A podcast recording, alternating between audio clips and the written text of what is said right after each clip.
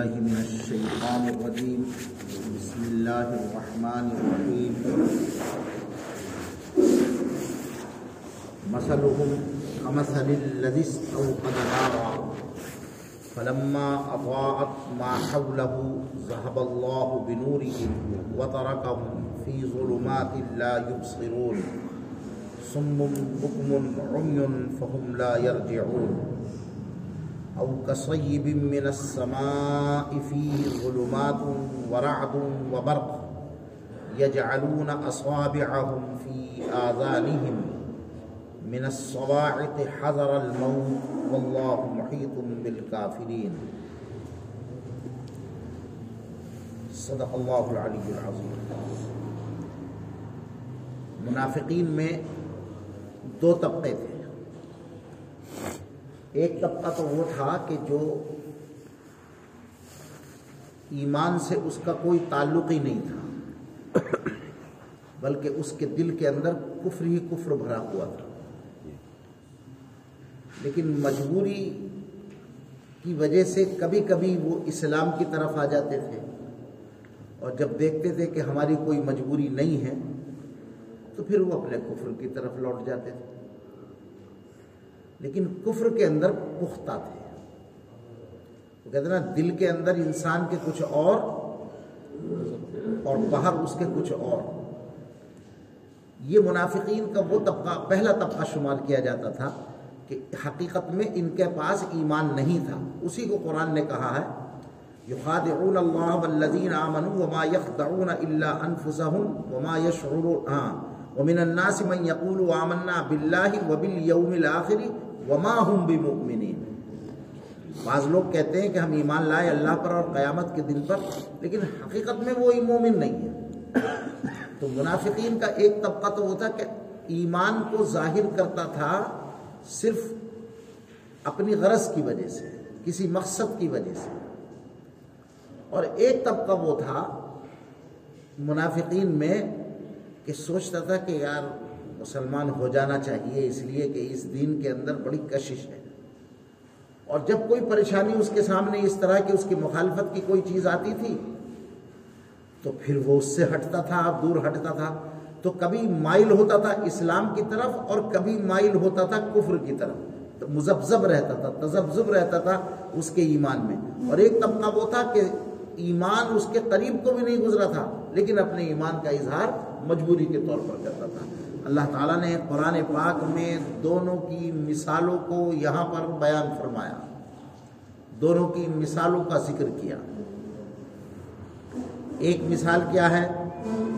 پہلے تو وہ آیت جو منافقین کے بارے میں قرآن نے کہا، اس کا پھر دوبارہ ترجمہ آپ دیکھ لیجیے۔ اولئک الذین نشتروا الضلالۃ بالہدى یہ وہ لوگ ہیں کہ انہوں نے گمراہی لے لی ہدایت کی جگہ، ہدایت کی بجائے۔ لیکن سود مند نہ ہوئی، کوئی فائدے میں نہ مند نہ ہوئی ان کی تجارت۔ اور نہ یہ ٹھیک طریقے پر چلے، نہ تو ان کو راستہ صحیح ملا اور نہ ان کو تجارت کے اندر کوئی فائدہ نہ ہوا۔ تو جو طبقہ گمراہی کو خرید لے، ہدایت کے بدلے میں، وہ کیا انسان ہے؟ ایک تو یہ کہ بھائی وہ ہے بیچارہ، ایسا شخص کے جو ہدایت یافتہ ہے ہی نہیں۔ لیکن ہدایت دے کر گمراہی خریدنا، یہ ہے سب سے بڑا المیہ ان لوگوں کا۔ اب اس کی مثال قرآن نے بیان کی ہے مثالیں جو قرآن بیان کرتا ہے، اس کے اندر بھی بڑی جان ہوتی ہے۔ اور سمجھنے والوں کے لیے ایک ایسی اس کے اندر سمجھ پیدا ہو جاتی ہے کہ انسان بڑی آسانی سے سمجھ جاتا ہے۔ اصل میں ہمارے یہاں پر اگر کسی مسئلے کو سمجھانا ہے، اگر علماء ہیں تو ان کے سامنے دلائل بیان کیے جاتے ہیں۔ بھائی حدیث میں یہ ہے، قرآن میں یہ ہے، اور اس کی دلیل یہ ہے۔ مدلل بات ان کے سامنے کی جاتی ہے، تب ان کی سمجھ میں آتی ہے۔ اور اگر عوام ہو تو وہ دلائل ان کو کام نہیں کرتے ہیں بلکہ ان کو مثالوں سے سمجھایا جاتا ہے۔ اور جب مثال سے آپ کسی کو سمجھائیں گے تو فوراً پھر اس کے ذہن کے اندر بیٹھتا چلا جائے گا۔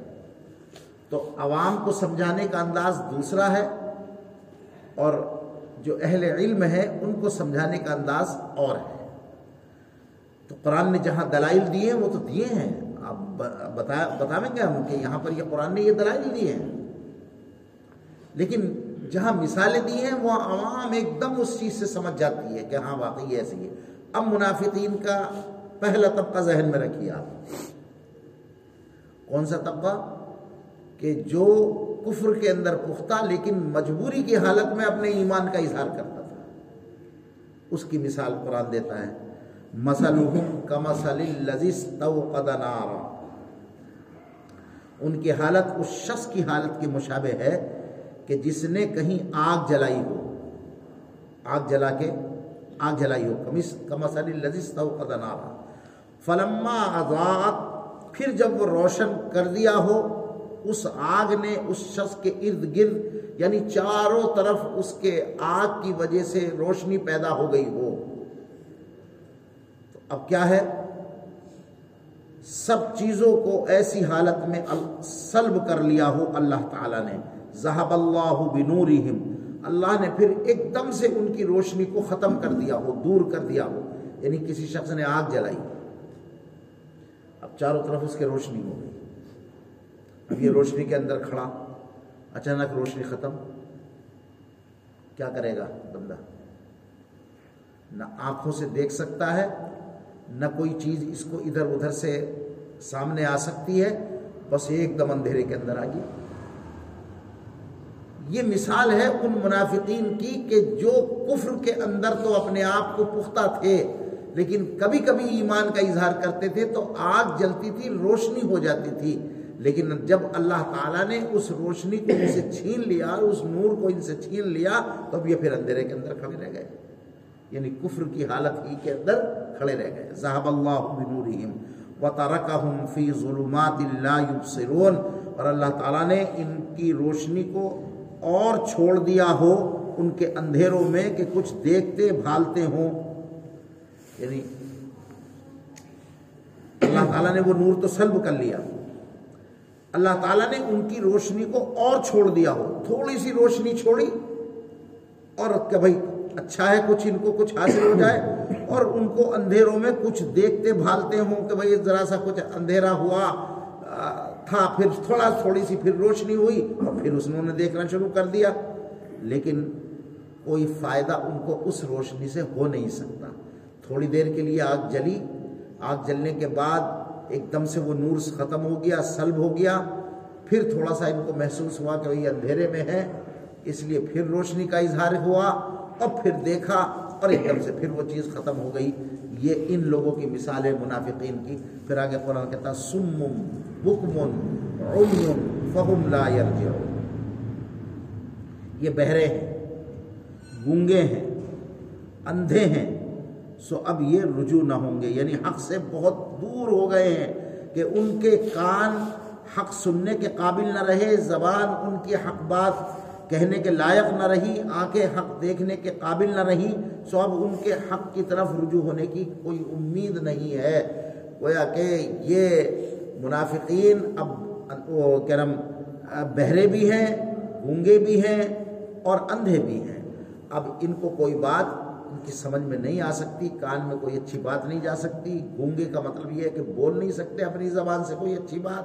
اور اندھے یہ ہیں کہ کوئی چیز دیکھ نہیں سکتا ابھی اللہ کی طرف رجوع نہیں ہونے کے ہیں۔ تو پہلے طبقے کی مثال تو قرآن نے یہ بیان فرمائی کہ ایک شخص ہے ان کے اس ان کی مثال ایسی ہے جیسے کہ آگ جلائی گئی ہو اور جب وہ ارد گرد ان کے آگ روشن ہو گئی ہو، اللہ نے ان کے نور کو ان سے چھین لیا، سرو کر لیا۔ وطارہ کا فی ظلمات، اور ان کو اندھیرے کے اندر چھوڑ دیا۔ اب وہ کچھ دیکھ نہیں سکتے۔ اب وہ کیسے ہو گئے؟ گونگے، اندھے، بہرے، اب ان کی مثال بالکل اس طریقے کی ہو گئی۔ گویا کہ وہ اب ناحق ہی کی طرف رہیں گے، حق کی طرف نہیں آ سکتے۔ دوسرا جو طبقہ ہے، اس کی مثال قرآن نے دوسرا طبقہ کون سا؟ کہ جو جن کا ایمان مزبزب رہتا تھا۔ مزبزب کا مطلب یہ ہے، کبھی تو طبیعت چاہی۔ واقعی اسلام، اہل اسلام کے اندر تو بڑی کشش ہے۔ اچھے اچھا مذہب ہے بھائی، اس کی طرف جانا چاہیے۔ اور جیسے ہی کوئی مفاد سامنے آیا، بس پیچھے کو ہٹ گئے کہ یار بات تو صحیح ہے، لیکن کیا کریں؟ ہماری مجبوری ہے، ہم اس کے اندر آ نہیں سکتے۔ تو اس سے پھر پیچھے کو ہٹ جاتے تھے، نکل جاتے تھے۔ اس کی مثال قرآن نے یہ بیان کی۔ او کسیب من السماء فیہ ظلمات ورعد وبرق یا ان منافقوں کی ایسی مثال ہے جیسے کہ بارش ہو آسمان کی طرف سے۔ اس میں اندھیری بھی ہو۔ جب بارش ہوتی ہے تو اندھیرا ہو اس بارش کے اندر۔ ورعد اور راد اور برق یعنی کڑک بھی ہو، بجلی کی کڑک اور چمک دونوں۔ ایک تو ہوتی ہے کڑک، زور سے آواز آتی ہے، آپ دیکھتے ہوں گے۔ اور ایک ہوتی ہے بجلی کی چمک، اس میں آواز نہیں آتی۔ لیکن چمک ہوتی ہے۔ لیکن پہلے چمک ہوتی ہے، پھر کڑک ہوتی ہے۔ یہ بھی ہے۔ ایسا نہیں ہے کہ بجلی چمکے اور کڑک نہ ہو۔ تو کہیں پر کڑک ہوتی ہے، کہیں پر خالی چمک ہوتی ہے۔ اور کہیں پر چمک کے ساتھ کڑک ہوتی ہے۔ تو اب یہاں پر مثال دے رہے ہیں کہ او کسیب من السما جیسے کہ ان کی مثال ایسی ہے جیسے کہ آسمان سے بارش ہو۔ اور بارش جو ہے اندھیرے میں ہو، اندھیرا ہو بارش کی وجہ سے۔ جب رات میں بارش ہوتی ہے تو بالکل اندھیرا ہو جاتا ہے۔ اور لائٹ چلی جائے یہاں شہروں میں اور دیہات میں لائٹ چلی جائے تو بالکل واقعی اندھیرا ہوتا ہے۔ ظلمات ورا اور رعد رعد کا مطلب ہوتا ہے ایسی کڑک کے ساتھ جو بجلی کڑکتی ہے۔ وہی سب بےحد بحمد ہی ول کا تم قرآن بھی کہتا ہے کہ کہ جب بجلی کڑکے تو اللہ گویا کہ یہ سمجھو کہ یہ بجلی بھی اللہ کی تسبیح بیان کر رہی ہے۔ وہی سب بحراد بحمد ہی اللہ کی تعریف اور اس کی حمد بیان کر رہی ہے۔ ہر ایک چیز کے حمد بیان کرنے کا طریقہ علیحدہ ہے نا؟ ہمارے بیان کرنے کا طریقہ علیحدہ ہے۔ جانور جو بیان کرتے ہیں، ان کا طریقہ علیحدہ ہے۔ پرند جو چے چے چے چے کرتے ہیں ان کا طریقہ علیحدہ ہے۔ اور یہ جو بجلی کڑکتی ہے، یہ بھی گویا کہ ایک قسم کی اللہ کی تسبیح بیان کرتی ہے۔ قرآن کہہ رہا ہے وہی سب بحراد بحمدہ والملائکۃ من خیفہ تو اب یہ جو بجلی کی کڑک ہے، یہ اس کے اندر اندھیرا بھی ہے، کڑک بھی ہے اور چمک بھی ہے۔ یجعلون اصابعہم فی آذانہم۔ جو لوگ اس بارش میں چل رہے ہیں، وہ ٹھونس لیتے ہیں اپنی انگلیاں اپنے کانوں میں کڑک کے سبب۔ ارے بہت تیز کڑک آنے والی بھائی اس طریقے سے اپنی انگلیوں کو انہوں نے اپنے کانوں کے اندر ٹھونس لیا۔ اب ظاہر ہے، جب کان کے اندر انہوں نے اپنی انگلیوں کو ٹھونس لیا، تو اب وہ جو کڑک کی آواز ہے، وہ اس سے محفوظ رہ جائیں گے۔ اور ڈر یہ لگتا ہے کہ کہیں یہ بجلی ہمارے اوپر نہ گر جائے۔ حضر الموت۔ موت سے ڈر کر موت سے بچ کر موت سے ڈر کر انہوں نے اپنی انگلیاں اپنی کانوں کے اندر دے لی اور اس لیے دے لی تاکہ ہمیں کوئی نقصان نہ پہنچ جائے، موت نہ آ جائے۔ اس کی کڑک کی وجہ سے ہمارے کان کے پردے نہ پھٹ جائیں یا وہ جو بجلی کی چمک ہے وہ ہمارے اوپر نہ گر جائے۔ واللہ محیط بالکافرین۔ اللہ تعالیٰ احاطے میں لیے ہوئے ہے ان کافروں کو۔ یعنی اب یہ چاروں طرف سے اللہ نے ان کو گھیر رکھا ہے۔ یہ نکل کر باہر نہیں جا سکتے۔ کیوں؟ اس لیے کہ پروردگار عالم نے آسمان سے اگر بارش برسائی ہے تو اندھیرا بھی ہے، کڑک بھی ہے، چمک بھی ہے۔ ابھی اپنے کانوں کے اندر انگلی ڈالنے لیکن کہیں جا ہی نہیں سکتے۔ بالکل جا نہیں سکتے۔ تو فرمایا کہ یقاد البرق یخف ابصارہم کلما اضاء لهم مشوا فی۔ فرمایا، برق کی یہ حالت ہے کہ معلوم ہوتا ہے کہ ابھی ان کی بینائی اس نے لے لی۔ یعنی وہ جو چمک ہوتی ہے بجلی کی، جیسے یوں ایک دم سے چمک آئی تو ایک دم سے تیز چمک آتی ہے۔ اور تیز چمک کے بعد فوراً وہ چمک ختم ہو جاتی ہے۔ تو ایسا لگتا ہے کہ جیسے ان کی آنکھوں میں بینائی تو ہے منافقوں کی۔ لیکن وہ جیسے ہی تیز چمک ان کی آنکھوں کے اندر آئی تو ان کی بینائی ختم ہو گئی۔ یہ ہے ان لوگوں کی مثال جو ان کا ایمان مزبزب رہتا ہے یار کڑک تو ہے، چمک تو ہے، لیکن ایک دم اللہ تعالیٰ پھر اس چمک کو اور کڑک کو ان کو ختم کر دیتا ہے۔ ان کی آنکھ سے وہ بینائی جو ہے وہ دور کر دیتا ہے۔ یقاد البرق یفتف ابصارہم کلما اضاء لهم مشوا فيه جہاں ذرا ان کو بجلی کی چمک ہوئی تو اس کی روشنی میں چلنا شروع کر دی۔ دیکھو نا، کہ جہاں اچھا لگا کہ یار اسلام تو اچھا ہے، تو چلنا شروع کر دو۔ اور جیسے ہی کوئی مسلحت سامنے آئی، تو اس سے پھر کر اپنی دوسری طرف پھر پھرنے لگے۔ تو قرآن نے کس کس طرح سے سمجھانے کی کوشش کی ہے کہ کل لما اضاء لهم مشوفی جہاں ذرا ان کو بجلی کی چمک ہوئی، تو اس کی روشنی میں چلنا شروع کیا۔ چلتے رہے، جیسی روشنی ملی ہمیں۔ وَإِذَا أَظْلَمَ عَلَيْهِمْ قَامُوا اور جب ان پر تاریکی ہوئی یعنی پھر وہ اندھیرا پھر چھا گیا، تاریکی پھر چھا گئی، پھر کھڑے کھڑے کے کھڑے رہ گئے۔ اذا ازلم علیہم قاموا اور جب ان پر تاریکی ہوئی، پھر کھڑے کے کھڑے رہ گئے۔ بیچارے اب کہیں جا ہی نہیں سکتے، نہ ادھر جا سکتے، نہ ادھر جا سکتے۔ ہیں وَلَوْ شَاءَ اللَّهُ لَذَهَبَ بِسَمْعِهِمْ وَأَبْصَارِهِمْ اور اگر اللہ تعالیٰ ارادہ کرتے تو ان کے کان اور آنکھ سب سلب کر لیتے سب ختم کر دیتے اللہ تعالیٰ اگر چاہتے تو ان کے اس کان کو اور اس کی، ان کی آنکھوں کو، سب کی روشنی کو اور ان کے سننے کی طاقت کو سب کو ختم کر لیتے اللہ ان اللہ علا کل شعین قدیر۔ بے شک اللہ تعالیٰ ہر ممکن چیز پر قدرت رکھتا ہے۔ تو اب یہ جو دو مثالیں منافقین کی یہاں پر دے کر سمجھانے کی کوشش کی ہے، قرآن نے عوام کو سمجھانے کی کوشش کی ہے اور ان منافقین کا اس کے اندر تذکرہ کیا گیا ہے۔ تذبذب انسان کو اسی طریقے سے کرتا ہے۔ یعنی پختہ ہونا چاہیے انسان ایمان کے اندر۔ اور جب وہ ایمان کے اندر پختہ ہے تو پھر یہ نفاق کا معاملہ نہیں ہوتا۔ اب جیسے آج بارش ہو گئی ایک دم سے اندھیرا ہو گیا، بجلی ہو گئی، کڑک ہو گئی۔ اب موت سے ڈر کر کان بھی ہاتھ کے اندر ڈال لیے۔ اب ہو سکتا ہے کہ یہ ایسا محسوس ہو رہا ہے کہ بجلی ان کو اچک لے، ان کی آنکھوں کو لے لے۔ لیکن جب روشنی ہوتی تو چل پڑتے ہیں، اور جب اندھیرا ہوتا تو رک جاتے ہیں۔ یہی بالکل منافقین کا معاملہ ہے۔